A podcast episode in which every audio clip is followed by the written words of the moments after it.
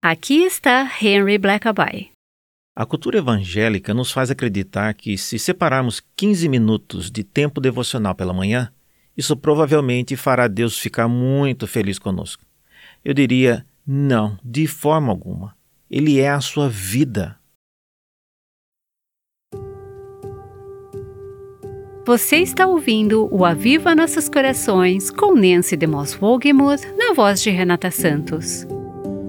Estamos quase finalizando esta significante série chamada Buscando a Deus, a alegria do avivamento pessoal. Temos visto o que acontece a uma pessoa quando ela experimenta o avivamento pessoal. Estamos aprendendo como manter acesa a chama do avivamento em nossos corações por meio da oração e da palavra de Deus. Eu leio o Salmo 119 várias vezes durante o ano, prestando muita atenção porque ele fala da diferença incrível que a palavra de Deus fará em minha rotina. Ela me livrará do pecado, ela abrirá portas em minha caminhada com Deus. Depois leio Isaías 35, Isaías 55 e Deuteronômio 30. Não escondi a minha palavra de vocês. Ponho diante de vocês vida e bênção, morte e maldição não deixem de lado o relacionamento comigo. Se por acaso uma ouvinte disser, em que lugares na Bíblia eu encontro os capítulos mais importantes que possam me revelar o coração, a mente, a alma e o amor de Deus por minha vida? Eu diria: caso você tenha alguma dúvida sobre sua salvação, leia atenciosamente, do começo ao fim, a primeira epístola de João. É maravilhoso. Romanos 8, que capítulo incrível! Há capítulos incrivelmente importantes, Filipenses 2, mas preste atenção: seja o que for que você esteja lendo, todos temos acesso à palavra de Deus de forma individualizada. Até para uma mulher que vive um casamento difícil, com um marido não cristão e que não tenha pessoas ao seu redor com esse amor e essa fome por Deus? O ambiente não afasta você das Escrituras mas as Escrituras podem te ajudar a vencer o ambiente. Você pode viver uma vida cristã vitoriosa. Isso não depende das suas circunstâncias, mas depende do seu relacionamento com Deus. Você precisa ouvir Deus falar com você por meio de alguns dos grandiosos capítulos da Bíblia, e todos temos esta oportunidade. Eu posso acordar no meio da noite e ler a Bíblia quando não há ninguém para me distrair, ou posso separar um tempo durante o dia. Eu posso levar comigo um Novo Testamento pequeno que tenha os Salmos e Provérbios e posso lê-lo em todos aqueles momentos em que não tenho nada para fazer, como quando espero o ônibus ou espero por uma consulta por que não ler trechos da Bíblia e começar a encher minha mente e o meu coração com a palavra? Qualquer trecho das Escrituras é um convite da parte de Deus para experimentarmos dele inteiramente. Você realmente encontra Cristo e a vida nas Escrituras, conforme elas se tornam vivas em você? Sim, isso realmente acontece comigo. Eu realmente encontro. Todas as vezes que eu examino a Bíblia, eu estou face a face com o autor. Ela é viva. É ele. Não são meras palavras escritas em uma página. Não são. É ele. Este livro é diferente de qualquer outro livro. É um livro vivo e as Escrituras falam sobre isso em várias passagens. Nem só de pão viverá o homem, mas de toda palavra que vem da boca de Deus. A Bíblia toda é inspirada por Deus, cada palavra é uma palavra que veio da boca de Deus e por isso cada palavra na Bíblia carrega consigo o potencial de vida que Deus tem para mim. Você o vê e vê a sua natureza. Você vê os seus caminhos, os seus propósitos e você pode então ajustar a sua vida imediatamente. É quase como se Deus estivesse falando conosco e ele realmente está e dissesse: Henry, o que eu quero é isso. O que eu quero que você saiba neste momento sobre mim é isso. Algumas coisas em sua vida estão caminhando bem, Mas isto que estou te mostrando vai muito além de qualquer coisa que você já tenha aprendido. Quero que você saiba que também sou assim. E a razão para eu estar abrindo seu entendimento para isto é porque eu quero fazer algo específico na sua vida. Alguma vez você já abriu a Bíblia e, ao começar a ler, percebeu que seu coração não estava pronto para aqueles versículos, ou que aquela palavra não fazia sentido, que eram palavras mecânicas e que não pareciam vivas? O que fazer para amar a palavra e encontrar a vida? De acordo com as Escrituras, a minha vida deve passar progressivamente da fase de bebê para a infância e depois para a adolescência e em seguida para a fase adulta. Quando nos tornamos cristãos, não ganhamos total maturidade. Temos que passar por um processo. Primeiro, nos satisfazemos com o leite, depois com a carne, mas temos que passar pelo processo. Algumas vezes eu observava outras pessoas dizerem como a palavra de Deus é incrível, mas não era assim para mim. E não era porque não poderia ser, por causa da minha imaturidade. Mesmo assim, sempre senti que Deus lidava comigo de acordo com o meu estágio de maturidade. Ou seja, eu não tento fazer com que o meu filho de seis anos se comporte como se tivesse 12 anos.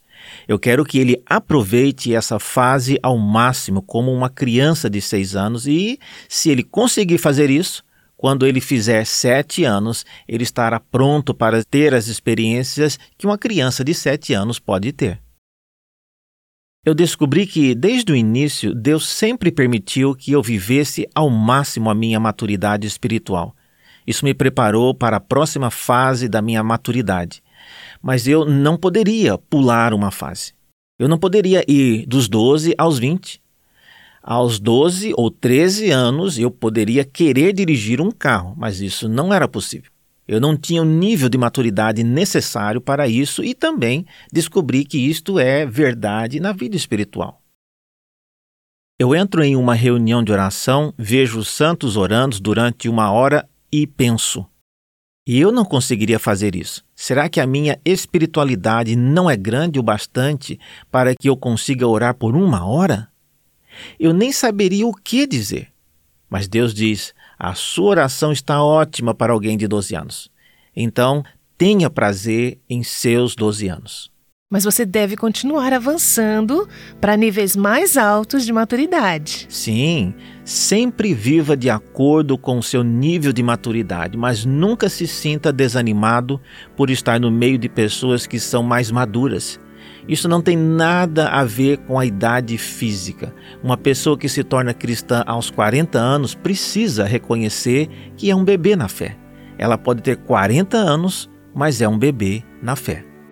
Não se sinta mal caso você ainda seja um bebê na fé. Não permita se sentir intimidada por quem quer que seja só porque você ainda não conhece a Bíblia toda e por ainda não estar caminhando de acordo com todas as doutrinas bíblicas. Mas tenha certeza de que está crescendo. Isso, e aproveite cada estágio. Acredito que o motivo dos meus filhos terem amadurecido tão bem é porque aproveitaram cada idade ao máximo e tentamos ajudá-los nesse aspecto. Quando eles passavam para a próxima fase, eles estavam prontos para seguir a partir dali. E isso foi algo que eu procurei fazer como pastor também. Eu nunca tive a expectativa de que um novo convertido soubesse tudo e sempre procurava observar em que ponto de sua jornada espiritual a pessoa estava. Deus pode nos dar esse discernimento. Agora, só porque alguém é um pastor, isto não significa que ele esteja maduro espiritualmente. Ele pode ser academicamente maduro, mas não espiritualmente maduro. Eu conversei com um pastor e sua esposa com quem eu nunca havia me encontrado. Eles me ligaram e disseram: Nossa igreja está morrendo, estamos desencorajados, estamos desanimados. Eu deixei que eles falassem e eles descreveram muito bem a situação em que estavam. Então eu disse a eles: Me digam, como Deus tem conduzido vocês durante seu tempo devocional? Deus tem guiado vocês para alguma parte da Bíblia? Houve uma pausa e ele disse: Preciso confessar que a única vez em que eu leio a Bíblia é quando vou preparar o sermão. Eu disse, meu irmão, parte do seu problema é que você está morrendo espiritualmente. Seu relacionamento com Deus se tornou uma simples atividade religiosa. Isso também pode acontecer com uma mãe, com um membro da igreja e não só com pastores. Ah, sim, com certeza. Podemos ficar envolvidos nas atividades e perder o relacionamento, mas as atividades não são o mesmo que o relacionamento. Quando acabei de falar com eles, e eu falei a verdade em amor, eles estavam chorando e dizendo: Este foi o melhor telefonema que já fizemos. Muito obrigado. Eu acrescentei: Sabe de uma coisa? Pode ser que Deus tenha te deixado chegar a este ponto para te conduzir até Ele e esta é a melhor coisa que poderia ter acontecido. Se ele tivesse ajudado a sua igreja a crescer de forma bem-sucedida, você nunca chegaria a este ponto, mas perder esta chance significa perdê-lo, e perdê-lo é o mesmo que perder a vida. Bem, o Espírito de Deus usou aquelas palavras e os ajudou a entender o que realmente estava acontecendo na vida deles. Eu disse: Tenho certeza de que quando vocês voltarem a ter um relacionamento íntimo com Deus, vocês verão uma diferença radical no comportamento das pessoas. O que elas estão ouvindo não é a palavra vinda de Deus, mas sim um sermão. E as pessoas que vão à igreja depois de uma semana difícil não precisam de um sermão. Elas querem uma palavra vinda de Deus. Isso também é verdade no caso de uma mãe criando filhos. Eles precisam de uma mãe que tenha estado com Deus. Que tenha estado com Deus. Que tenha um relacionamento com Deus e não simplesmente repasse o conhecimento de como eles devem viver. Ou regras. Ou regras. Mas uma mãe que transmita o relacionamento. Sim, e, e dê seu testemunho, mostre o entusiasmo que existe nesse relacionamento. Dr. Blackaby, o senhor provavelmente não deve saber disso, mas aquilo que o senhor disse, os livros que escreveu, nada me impactou mais nos últimos dez anos ou mais em que tenho estado perto do Senhor do que ver como o Senhor tem caminhado com Deus, como tem experimentado a realidade de Deus em sua vida e como o seu tempo com Deus em Sua palavra é algo consistente, é doce, é real. Tenho que dizer que a sua vida tem sido um grande desafio para mim, neste sentido, porque quanto mais Deus me concede um ministério frutífero e oportunidades para o ministério, maior tem sido a batalha. Maior a demanda. Com agitação, pressa. Sei bem disso. Eu já ouvi o Senhor falar sobre a sua própria peregrinação ao lidar com a pressa e as demandas. As mães também lidam com isso. Pode ser ao cuidar de uma criança pequena ou de um bebê que ainda é amamentado. Sim, com certeza. Em sua vida devocional, durante o seu tempo com Deus, como o Senhor lida com a agitação e a pressa e consegue manter aquele tempo de calmaria como uma prioridade em sua vida? Bom, Primeiramente, Deus me diz que eu devo amá-lo com toda a minha mente. É óbvio que o meu tempo com Deus é mais importante do que qualquer outra coisa. Embora eu tenha um monte de coisas em minha agenda, não há nada que se compare ao que eu perderia caso eu diminuísse o meu tempo a sós com Deus. Então o senhor tem que lutar para conseguir separar esse tempo? Isso já aconteceu em minha imaturidade, mas não acontece mais hoje em dia. Imagino que o Senhor tem que dizer não para um monte de coisas. Deus me ajuda a saber quando dizer não. Ele me ajuda a saber como organizar o meu dia, quando descansar, e então eu entendo que o meu tempo com Deus é o melhor investimento de tempo dentre todas as coisas que eu faço. Ele pode me orientar sobre coisas durante o meu dia. Ele pode me alertar de coisas das quais eu não esteja ciente. Mas meu tempo com Deus pela manhã é o meu maior investimento de tempo em todo o meu dia. Não há nada que afete mais os meus dias, cada um dos meus momentos, do que a minha caminhada com Deus. Eu sempre pergunto para as pessoas: Deus habita em você? Ele está com você o dia inteiro? Se sim, existe algum momento durante o dia em que ele poderia falar com você? E por que limitar isso ao seu tempo devocional? Por que dizer que irá separar 30 minutos para Deus pela manhã?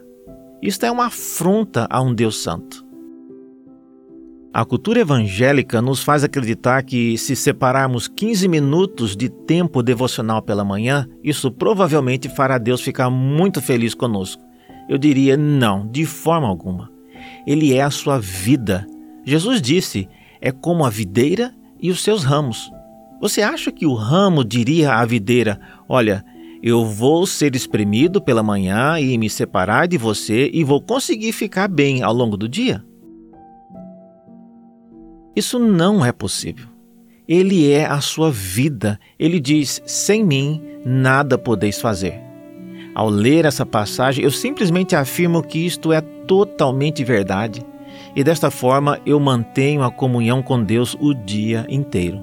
Você também separa um tempo para se concentrar longe das multidões, um tempo longe das pessoas, para ficar a sós com Deus? Ah, sim.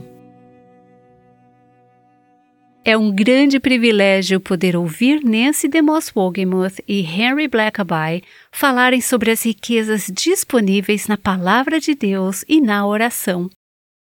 O nosso foco tem sido a vida devocional pessoal. Uma das maiores barreiras para uma vida devocional é a agitação. As pessoas ocupadas nas igrejas sabem disso mais do que qualquer outra pessoa.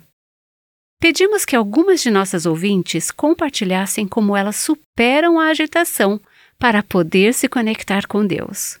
A primeira história é a de Kim Wagner. Kim disse o seguinte: Meu marido era um pastor em Indiana já há 12 anos e eu me lembro que estava indo para Indianápolis para ministrar por lá.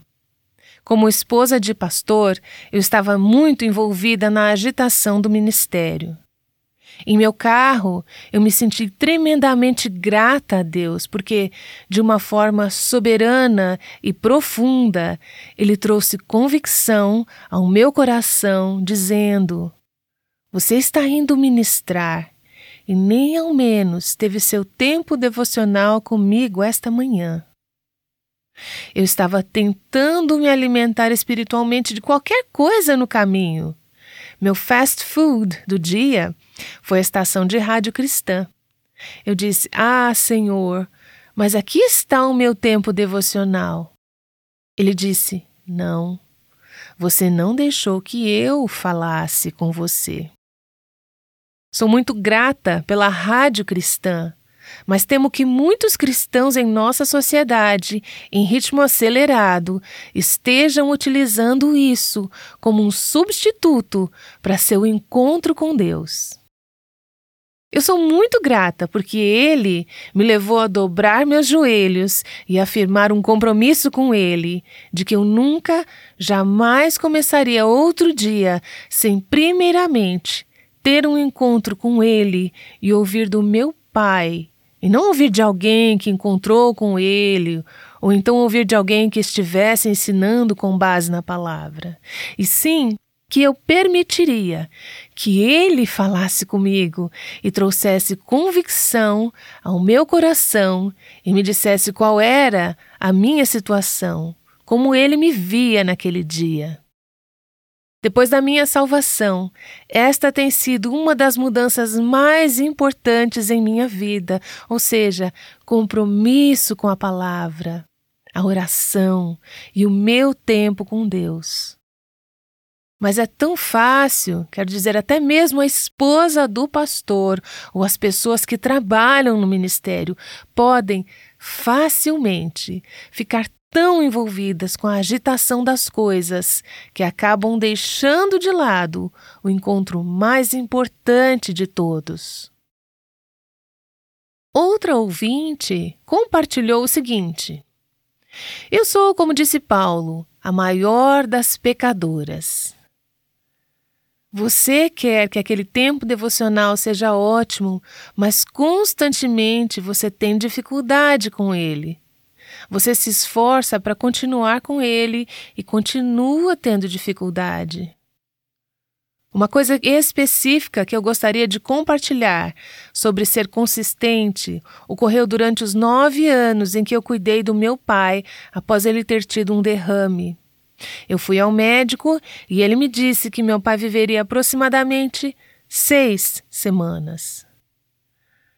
Bem, ele me colocou em contato com o centro geriátrico. Eu tinha cuidado dele com todas as forças que o Senhor tinha me dado. Eu estava fazendo tudo muito bem, mas aqui estava eu, tendo que aceitar que o fim estava próximo e o fato de que ele só tinha seis semanas de vida. Então, ficou combinado que no próximo dia uma enfermeira viria e faria uma entrevista sobre a decisão de colocar meu pai no centro geriátrico.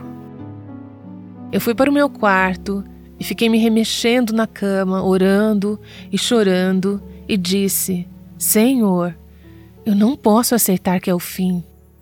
Eu não quero falar com a enfermeira amanhã.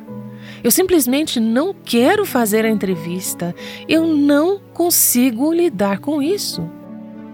Aí eu me virei e dormi. Às quatro e meia da manhã, o Senhor me acordou. Minha Bíblia estava no chão, onde eu a havia deixado, ao lado da minha cama. Estiquei meu braço e a peguei bem devagar. Eu a abri exatamente onde a estava lendo. Meu marcador estava lá. Eu não estava procurando por nada. Quando eu abri, ela estava em 1 Coríntios 15. E é o capítulo que fala sobre morte. Eu comecei a ler aquilo e fechei. Eu pensei, eu não preciso ler isso hoje. Daí eu pensei, espera um pouco, era bem aí que o meu marcador estava. Deus sabia que eu estava nesse ponto. Eu vou ler. Eu comecei a ler. Sabe, no começo foi muito difícil. Quando comecei a ler sobre a morte, ainda assim Deus começou a trabalhar em mim e a me confortar.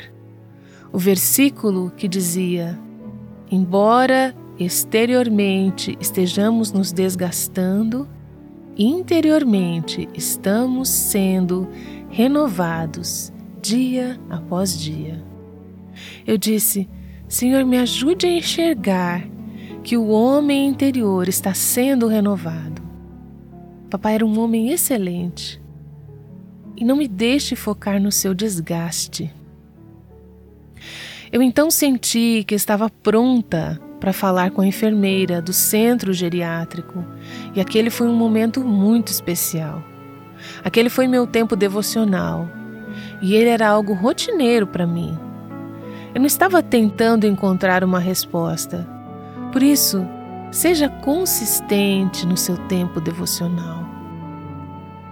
Temos outro testemunho de mais uma ouvinte, e ela diz o seguinte: tem um problema em meu coração que se chama coração endurecido. Eu não sei se alguma de vocês se identifica com esse problema. Havia momentos em minha vida em que eu me afastava de Deus porque estava brava com Ele ou porque estava brava comigo mesma.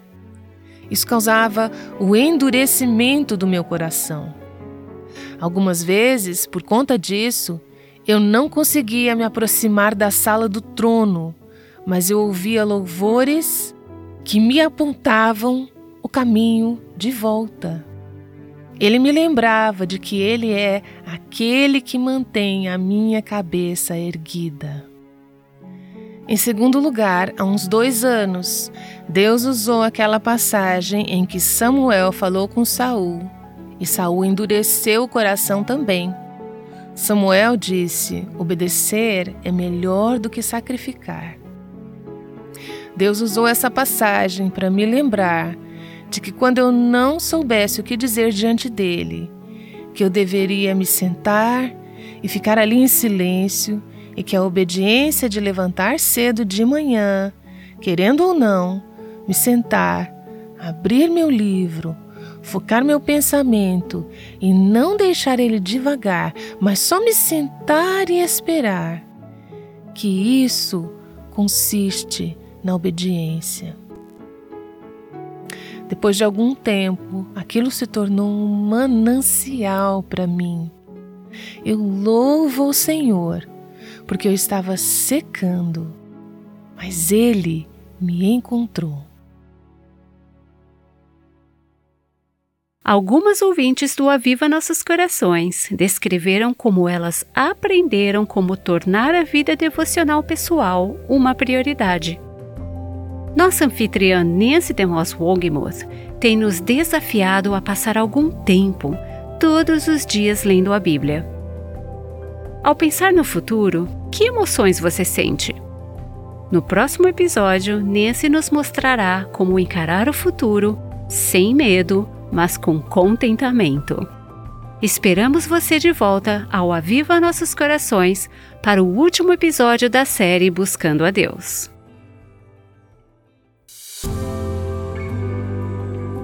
O Aviva Nossos Corações com Nancy DeMoss Wogemuth faz parte do Ministério Life Action.